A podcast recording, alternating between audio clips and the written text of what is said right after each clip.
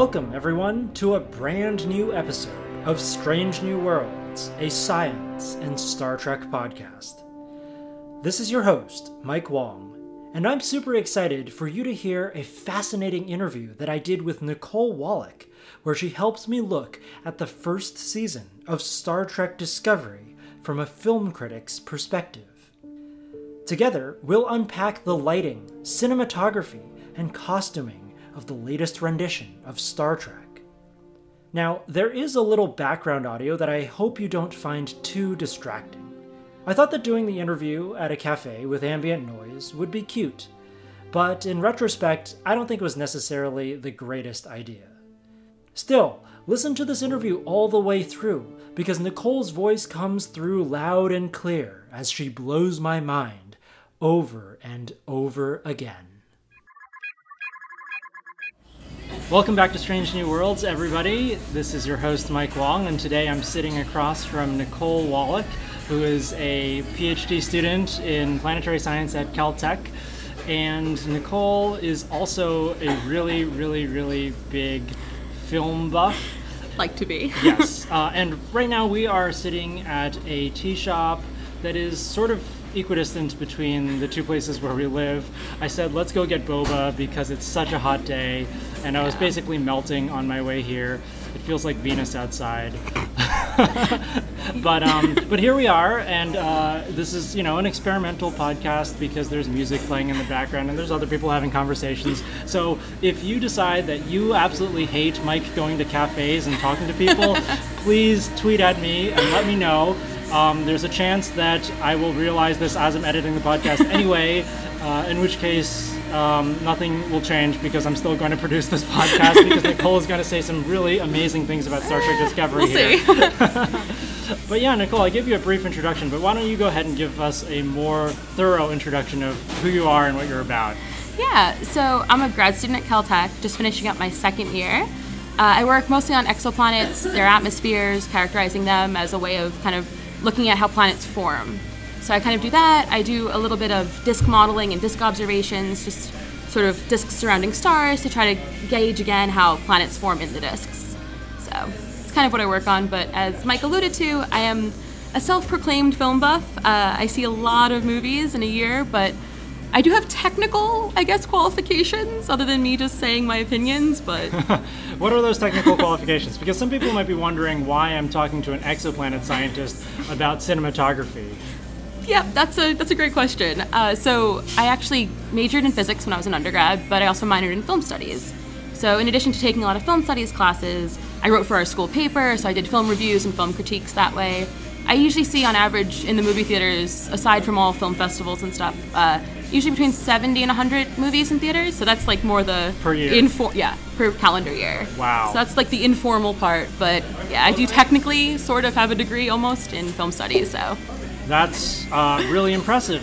Especially to me because I have never taken a single class or read a single book what? or anything Missing to do out. with film studies. Uh. Yeah, so I'm sure there are going to be words and concepts that you teach me today that I'm going to need to ask clarifying questions about.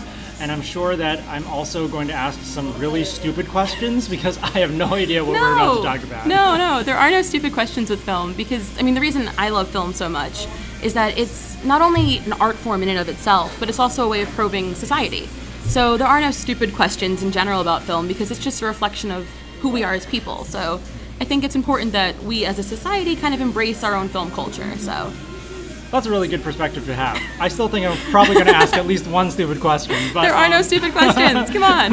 let me ask the question that I ask every guest that I bring on to Strange New Worlds, which is obviously this is a science and Star Trek podcast. So, Nicole, what's your history with Star Trek? Yeah, so I actually only have sort of the book ending of Star Trek. So when I was in high school, I went to like a math and science high school. So my entire high school was just crazy about the first Star Trek movie when it came out, the reboot, the J.J. Abrams movies, mm-hmm. which is absolutely crazy. So I ended up seeing that.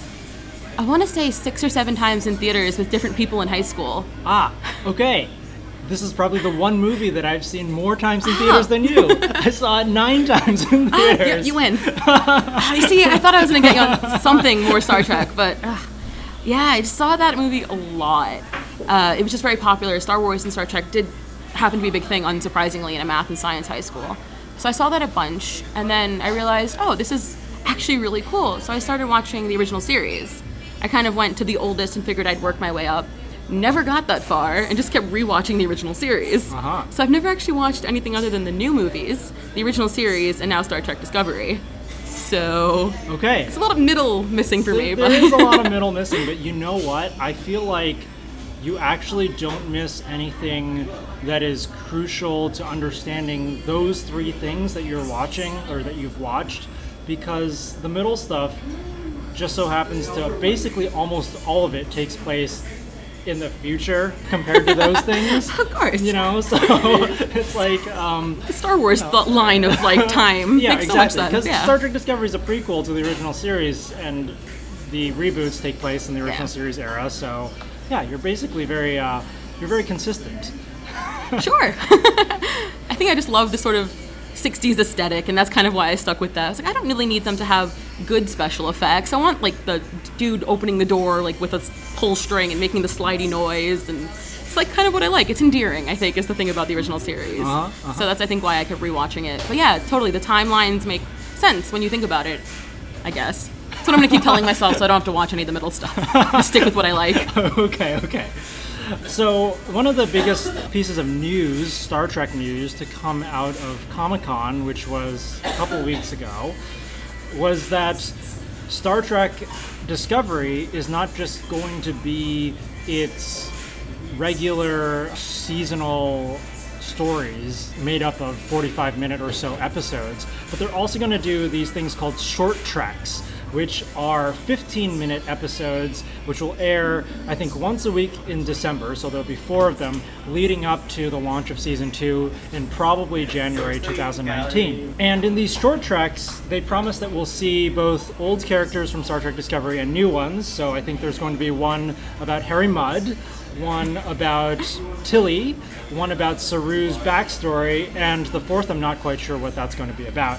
But from a filmmaking perspective, what's the difference between trying to squeeze a story into 15 minutes versus deciding that you're going to tell some kind of story over a 45 minute arc? Yeah.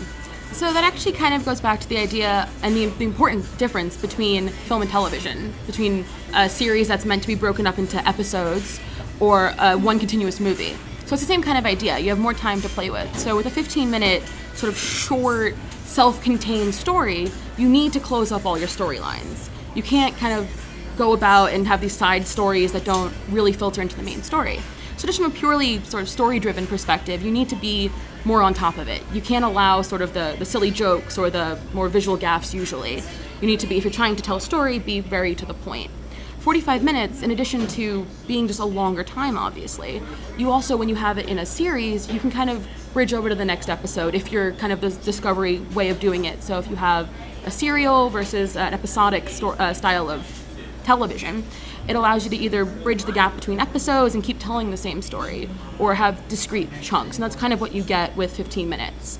If they're trying to do it in discrete chunks, you kind of have one off episodes, kind of like the original series, actually, where there isn't any too overarching story like you see with Discovery.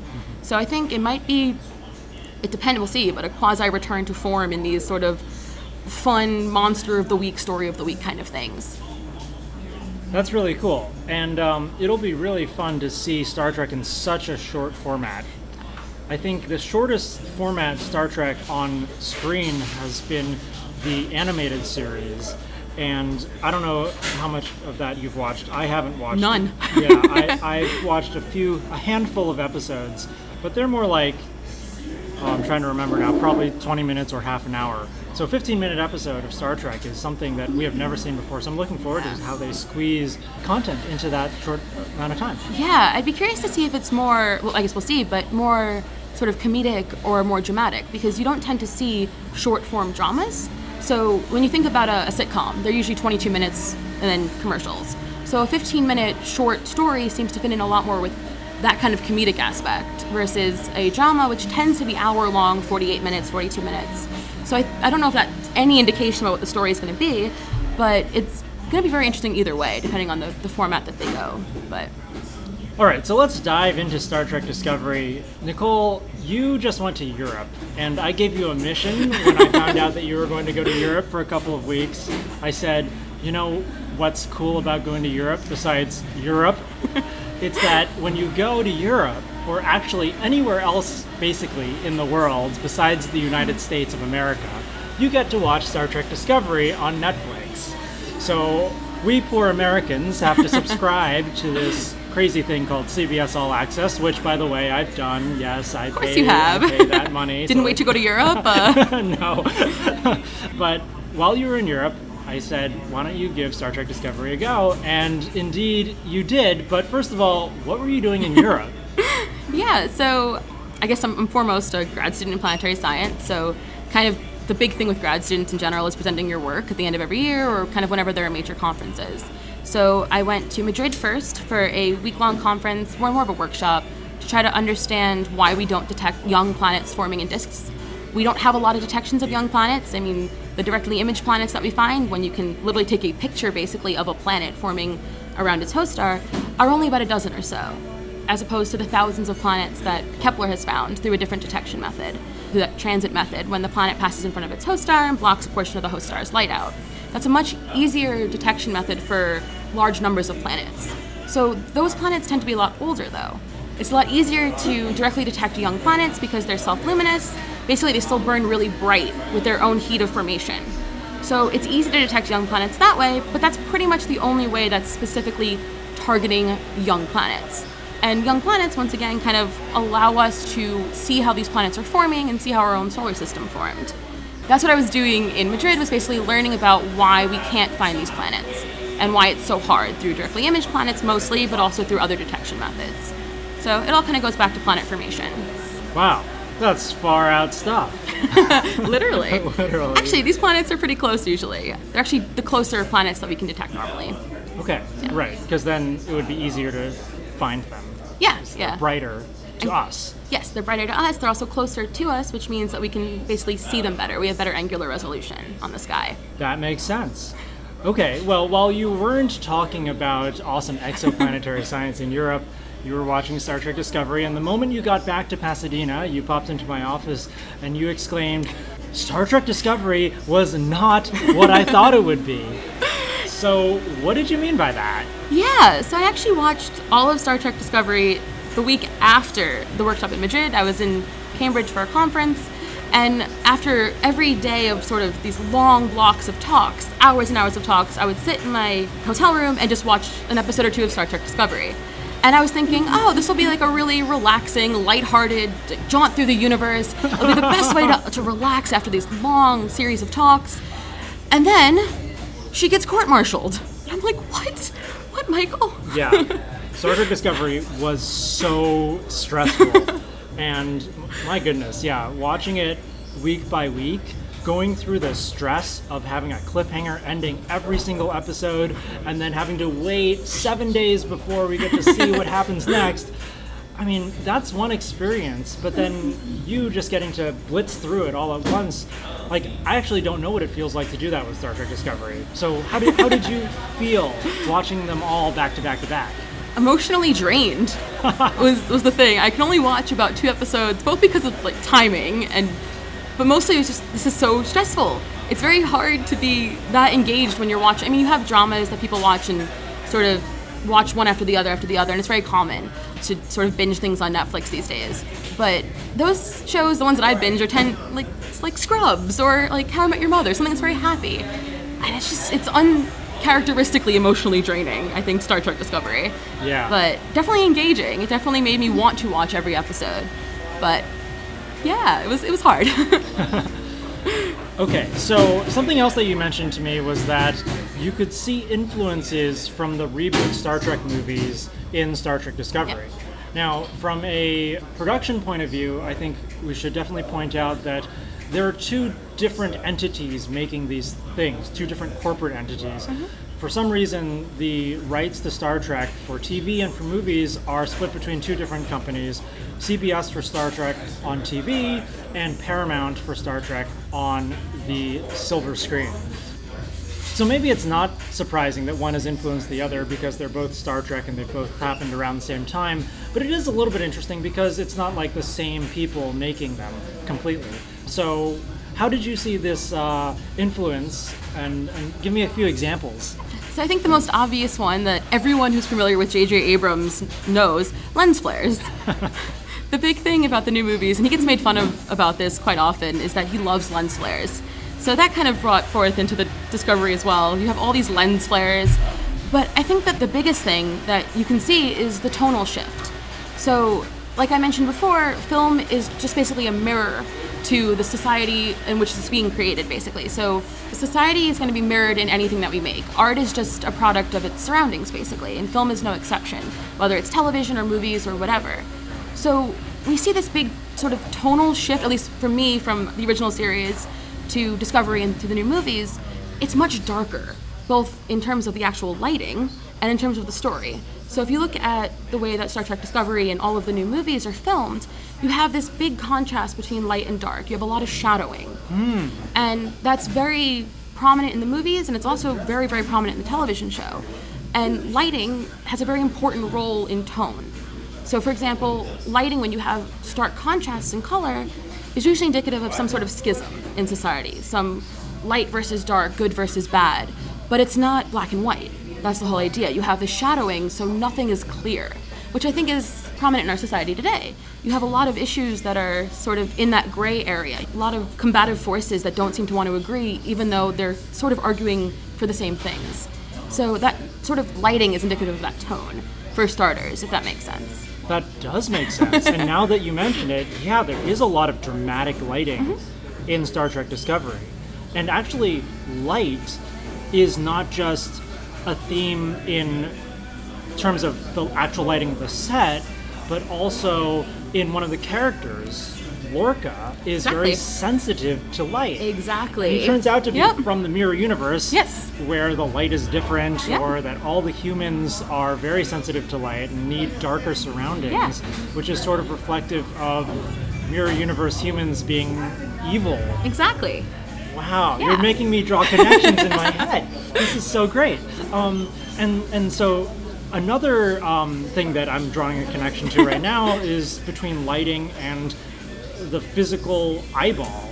Exactly. Which is uh, something that I've noticed while I was watching Star Trek Discovery, was that there were a lot of close-ups of eyeballs. yes. And so, what do you make of that? so, uh, there's two different things there. So, one you alluded to before with Lorca, and actually, I'll, I'll note that the first time you see Lorca, he's in entire darkness. That is such an sort of obvious foreshadowing when you're introduced to a character in total darkness, you should always be wary of their motives. Almost always. Lighting is very key. I have to ask now. Yeah. Were you like on Lorca's case from the initial introduction of Lorca because of this? Because I don't have that perspective of associating lighting with a character's motives. I just am not in tune with that. So I was like kind of on board with this Lorca dude for a long time. And then I started suspecting, okay, there's something a little bit off about him. Maybe he's from some kind of other universe. But were you just like, okay, this guy's gonna be bad? uh, yeah, there were a couple of indications of that. First, literally his very first introduction, total darkness. And when he later on, when he explains the mycelial network to Michael, she's in the sort of chamber, right? And the spores are all around her. So she has to look through the spores to see him.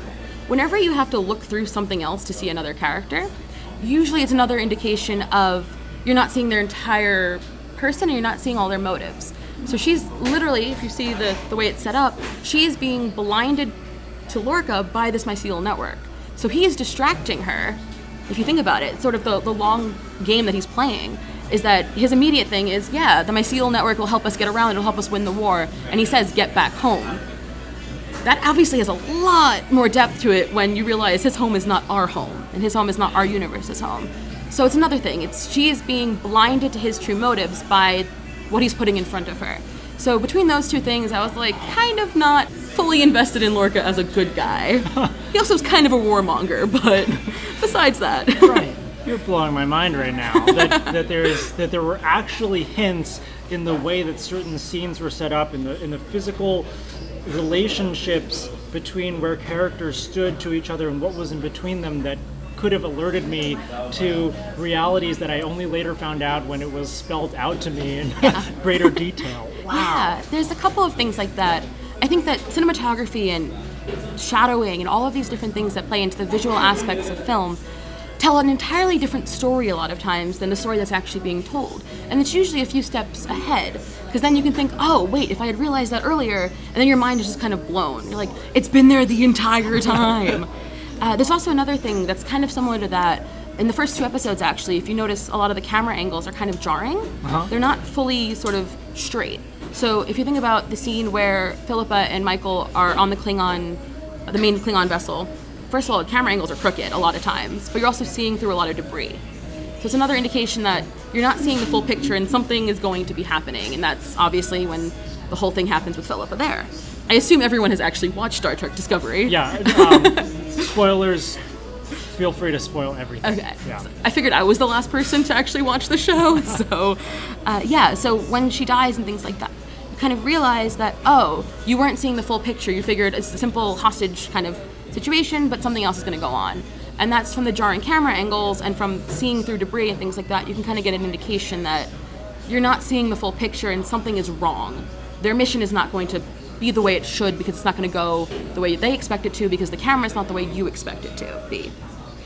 Wow. Okay, I am going to totally be on the lookout for tilted camera angles because uh, the moment that happens, I'm just going to be like, something's wrong. Something's to go bad. yeah, usually it's it's that, or sometimes it's just they're out of sorts too. So they're obviously in a new place, so they're in a place that's hostile to them. So they must be very on edge, and jarring camera angles make you on edge as well. So it's that combination of sort of a feeling of unease, but also something bad's to happen usually when shows are like you should be uneasy, be prepared kind of thing. So that's usually what sort of these jarring camera angles mean. All right, so we took a very long detour, but I want to bring us back to eyeballs because Yes. eyeballs are very interesting to me in that we saw them so close up, saw things reflected in them. There was mm-hmm. even one scene transition where we went through an eyeball. Mm-hmm. Okay, so what's up with eyeballs? Yeah. So there's a couple, once again, a couple of different things, I guess, going back to that, that eyeballs can mean. And this is all kind of metaphorical. So it's kind of whatever the cinematographer and director want them to be.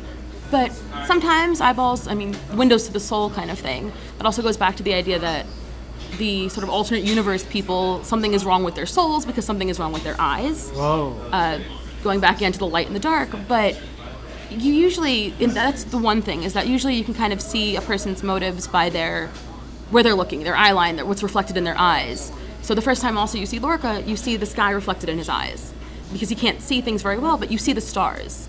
So that can mean a lot of different things. I mean, to the sort of first pass, it's oh look how much he loves the stars. That's what he really believes in. But moreover, he needs to go through all these stars and through a different universe to get back to where he belongs. So that's kind of the one thing about eyeballs. Another thing is that pupils are very dark. People love to do the darkness of the pupils contrasted with the darkness, or actually similar to the darkness of space. So that's a really big thing too. Is that sort of in a lot of sci-fi shows and a lot of sci-fi films, you'll see this sort of very clear similarity between the individual feeling isolated in space because their eyes mimic the vastness of space. You'll also see on the sort of the main Klingon vessel in the very beginning, the major window that you see is almost shaped like an eyeball. It's a big circular window inset in a bunch of smaller windows around it. So that's another idea that you have this sort of almost weird juxtaposition, but not really, of the of uh, Katu. What's his name? Sorry. T'Kuvma. Takufa. Sorry, my uh, my Klingon's not the best, obviously. I did try to watch with subtitles, could not pick up enough Klingon. The Klingon subtitles Yeah. on Netflix. Yes. Yeah, what a great Easter egg, huh? so good, so good. I, I tried to learn Klingon. I just I barely speak English half the time. So, uh, but T'Kuvma, when he's in profile against that window, it's another idea. You kind of have this mimicking of eye-like features in space, and it kind of all ties back to that. Wow. I will never see eyeballs the same way again. This is so great. Okay. Eyeballs also appear in the opening title sequence of Star Trek Discovery, which I absolutely love. I thought there were a lot of cool Easter eggs in there in terms of foreshadowing things that we would later see or things that would be important later on in the series. And so I was just wondering what your take is on the opening title sequence of Star Trek Discovery, which is very different from opening title sequences from previous incarnations of Star Trek. Yeah. title sequences are one of those things that are that tend to be underappreciated in television shows, especially Netflix. When I could skip the intro, which I did do quite frequently, in full disclosure. Uh, but title sequences can mean a lot. It can be a lot of foreshadowing, like you said, but it's also a lot about tone. So think about Game of Thrones, for example. Actually, the title sequence of Discovery kind of struck me very similarly as here's a bunch of little snippets of things that are kind of going to be important that you'll realize later, but which just kind of seem abstract when you see them sort of one after the other. But yeah, absolutely. It's a lot less sort of great expanse like you see in the Star Trek, normal Star Trek TV shows and movies, that title sequences of those. But it's a lot more sort of this is what's going to happen and a lot less let's dream, for lack of a better word. It's a lot more rooted in a weird kind of reality, if that makes sense. Mm-hmm, mm-hmm. different, I think, is the major thing, is that, and purposefully so. The tone of the show is very different than what we've seen with a lot of Star Trek, and they knew that, and the title sequence kind of warned you about that at the beginning. So, Star Trek Discovery has been nominated for a couple of different awards for television, and one of those is for the costuming department, and I think it's Gersha Phillips is her name, who is the lead costume designer for Star Trek Discovery. I happen to really love all of the designs, especially the Mirror Universe costumes that they got to wear. Um, what, what, what did you notice from a film critic's point of view about the different uniforms that were presented in Star Trek Discovery? Yeah, so I think that there's a really underappreciated aspect of film in general, which is costuming. That's super underappreciated. People think, oh, we're just gonna throw on, you know, normal clothes, or wear jeans and a t-shirt, it'll be fine, it's whatever. But people spend a lot of time, costume designers spend a lot of time trying to understand what the tone of the show should be and kind of mirror that in the costuming. It's similar to lighting. It seems like a sort of secondary, no one really cares about it kind of idea, but it sets this sort of subliminal tone. So even if it's not at the forefront of your mind, things that you see are going to influence how you react to the show. So, keeping that in mind, the really dark, subdued colors of the Discovery uniforms are in such stark contrast with what we see normally from the Star Trek universe. Mostly these bright colored, sort of weirdly garish costumes. I mean, red shirts, you need to have a red shirt to have a red shirt. But we don't see that. We don't see these sort of ridiculous, off the wall colors. And that is very purposeful, obviously, because we have this, once again, dark sort of undertone to this entire show. Like I said, it's very different than what I expected. It's not a happy, sort of gallivanting show. It's very serious that tackles some sort of serious morality issues, which not to say that the original Star Trek or other movies don't. It's just a bigger part of what they're doing is the internal struggle. I mean, you have mirror versions of themselves. That's an obvious sort of internal struggle that you have. Whenever you have a mirror version of a person, you're going to have a different part of you. You're going to be a foil to yourself, basically. And those sort of really dark themes are presented in the costumes. So you have these very metallic colors, which is very uncharacteristic of Star Trek. You can't, I, I couldn't at least from the onset tell who was what kind of officer or who was in what department. Right, you really had to look very closely. Yeah. Huh? Yeah, and at one point they say, What are all these silver shirts doing? This must be a science vessel. It's like, oh, I guess silver is blue in this world then. okay. Yeah. Um, but that's very purposeful. It's very dark. It's very subdued. It's less happy. And the thing that I'll point out is that you see in the trailer, which I know you, you and Peter talked about at some point very recently, the mm-hmm. trailer that came out of Comic Con, Pike is wearing yellow. Yeah. He's yeah. wearing a very vibrant, bright color, which is very characteristic of Star Trek, and it's what we'd expect. So there's a couple of different things that that could even indicate from a wardrobe perspective, and once again, kind of wardrobe mimicking tone, is that we could be seeing an entirely different Discovery next year. We could be seeing a much happier Discovery, for example, or we could be seeing a Discovery where Pike is sort of his classic self that we got used to seeing from the original series and things like that, and is a lot less constricted by what Discovery has gone through contrasting with Discovery's personnel and all the hardships that they had to, specifically Michael, and all the hardship that she's had to struggle with as she was just doing what she thought was best. So there's a lot to sort of unpack um, with wardrobe, I think, in this respect. that's that's amazing. Yeah, you're really unzipping this suitcase of wardrobe implications that never occurred to me. Again, you're blowing my mind here because I don't see things from a film critic's point of view. I see things from a Star Trek fan point of view. Yeah. And to me, these dark navy blue uniforms are very reminiscent of Star Trek Enterprise. Right. And so there was sort of this like evolution in my mind between the navy blue jumpsuits of Enterprise going to Discovery and then eventually ending up with the very bright yellow, red, and blue from the original series. So I thought that was just, oh, it's a nice nod to Enterprise. but no, it's really reflective of, as you say, the underlying tones of what Star Trek Discovery is all about, that internal struggle. And and, and what an amazing internal struggle we got to see between Tyler and Voq, who were basically Yeah. combined into one being Yes. to fight within oneself these two persona. Yeah, that actually, the introduction of Tyler also similarly shows something going on with him. So when you first see him, he's laying on the floor of the cage, and Gabriel basically trips over him almost. He doesn't see him. He doesn't see him for who he truly is. There's a lot going on also with with uh, color. Wow. Okay, wait. So you were keyed in to Tyler not actually being Tyler from the very moment we saw Tyler because Gabriel Lorca trips over him and doesn't see him who he truly is. My God. Because you know what? That one, that like revelation where we find out that Tyler is really Voq and Voq has been hidden in Tyler, that was just like completely mind blowing to me Yeah.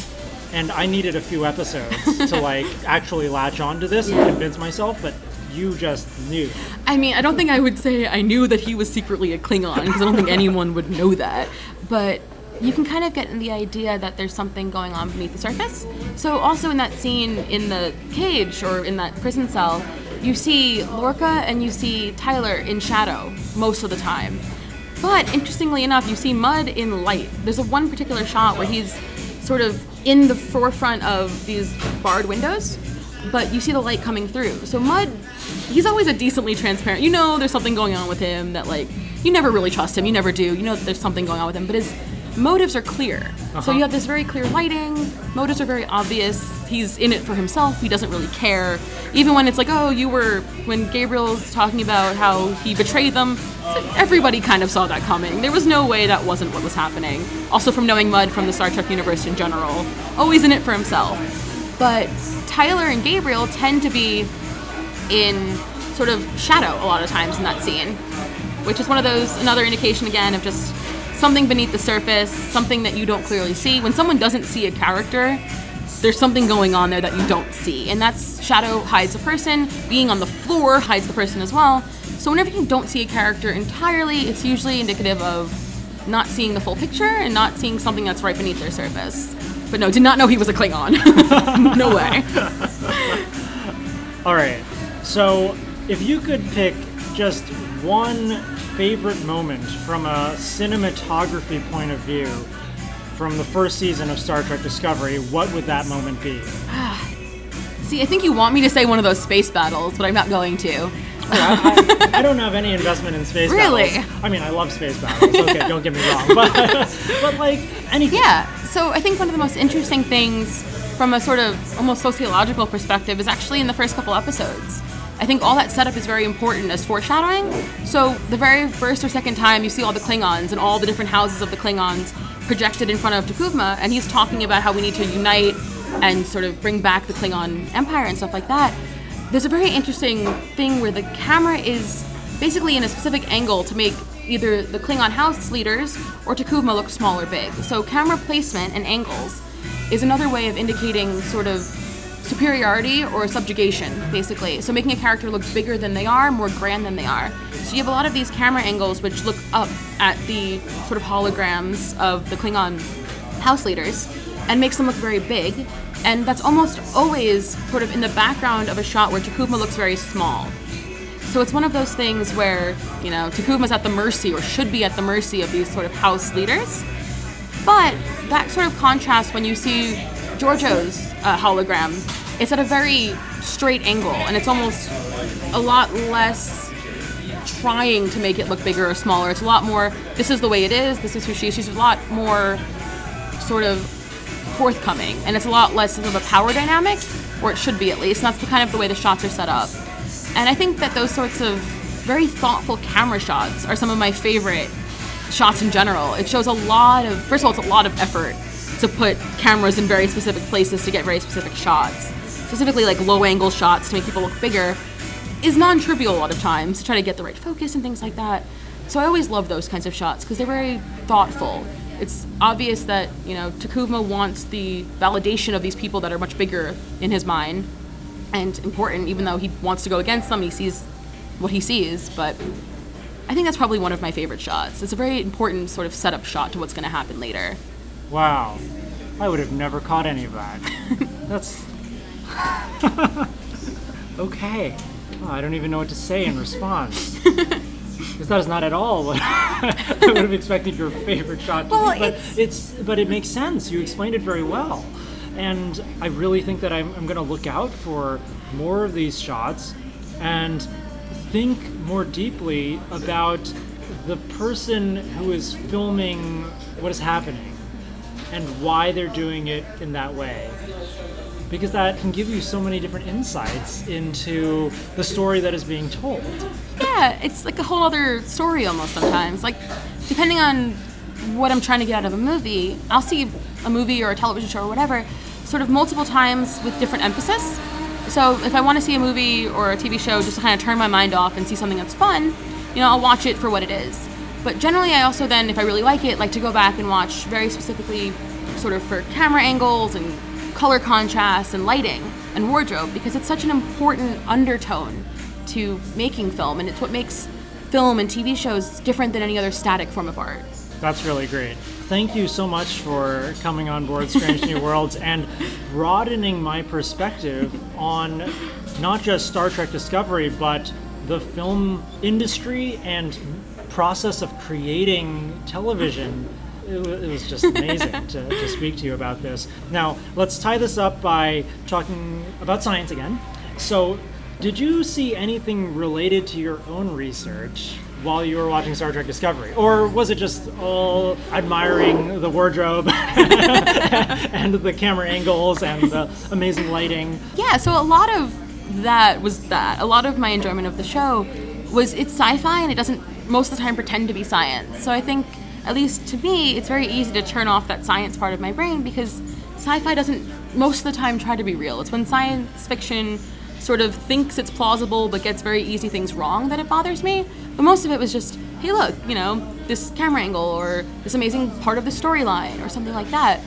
But I mean, I think the sort of overarching theme in general is that look at all of this life and look at all these different kinds of planets that are in the universe of Star Trek. And that kind of just brings it back home for me that what I'm studying is how planets form and how they evolve. And just for me, I think it's sort of one of those things that just reminds me how much I love what I do. That's amazing. yeah, when you can watch a piece of fiction and it really hits home with reality and being like, wow, that makes me feel good about my own life. That's great. Thanks to you, now I feel like I need to go back and rewatch Star Trek Discovery, but pay attention to all of these different ideas that you've brought forth into my mind, my consciousness. And I really think that I will enjoy season two a lot more thanks to this discussion. Anything I can do to heighten your love of Star Trek is amazing to me, so I'll take that as a point of personal pride. All right. That concludes episode 42 of Strange New Worlds. I hope you enjoyed my conversation with Nicole Wallack, analyzing the style and creation of Star Trek Discovery. It's clear that so much thought went into every little detail of this show, and I love that there are so many layers to peel back and think about. Talking to Nicole has made me appreciate how many people and how many decisions are required to take printed word and transform that into a cinematic experience. It's not just the writers and actors, it's the concept artists, the set builders, the prop masters, the creature creators, the lighting designers, the cinematographers, the costume gurus, and many, many more. Every one of them has a say in what we finally experience on the screen. Every one of their decisions means something in the greater context of the show. May the dedication behind Star Trek's amazing storytelling live long and prosper. Until next time, see you out there.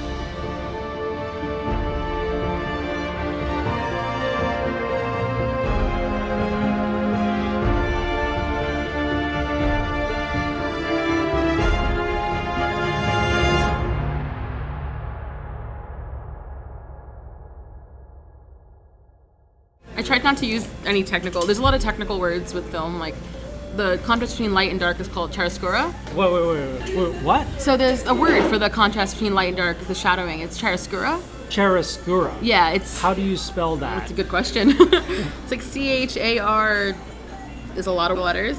Um, it's also pronounced in a bunch of different ways depending on the way you feel it, but it's basically that contrast between light and dark. C H I A R O S C U R O. You know, uh, yeah, I'm gonna be super fancy. The next time I'm watching Star Trek Discovery with friends, I'm just gonna be like, see that chiaroscuro right there? you know, I'm picking up some vibes from this chiaroscuro. I think something bad is gonna happen because that person's in that chiaroscuro. I'm not using that word right, am I? No, but you try. That's the important part.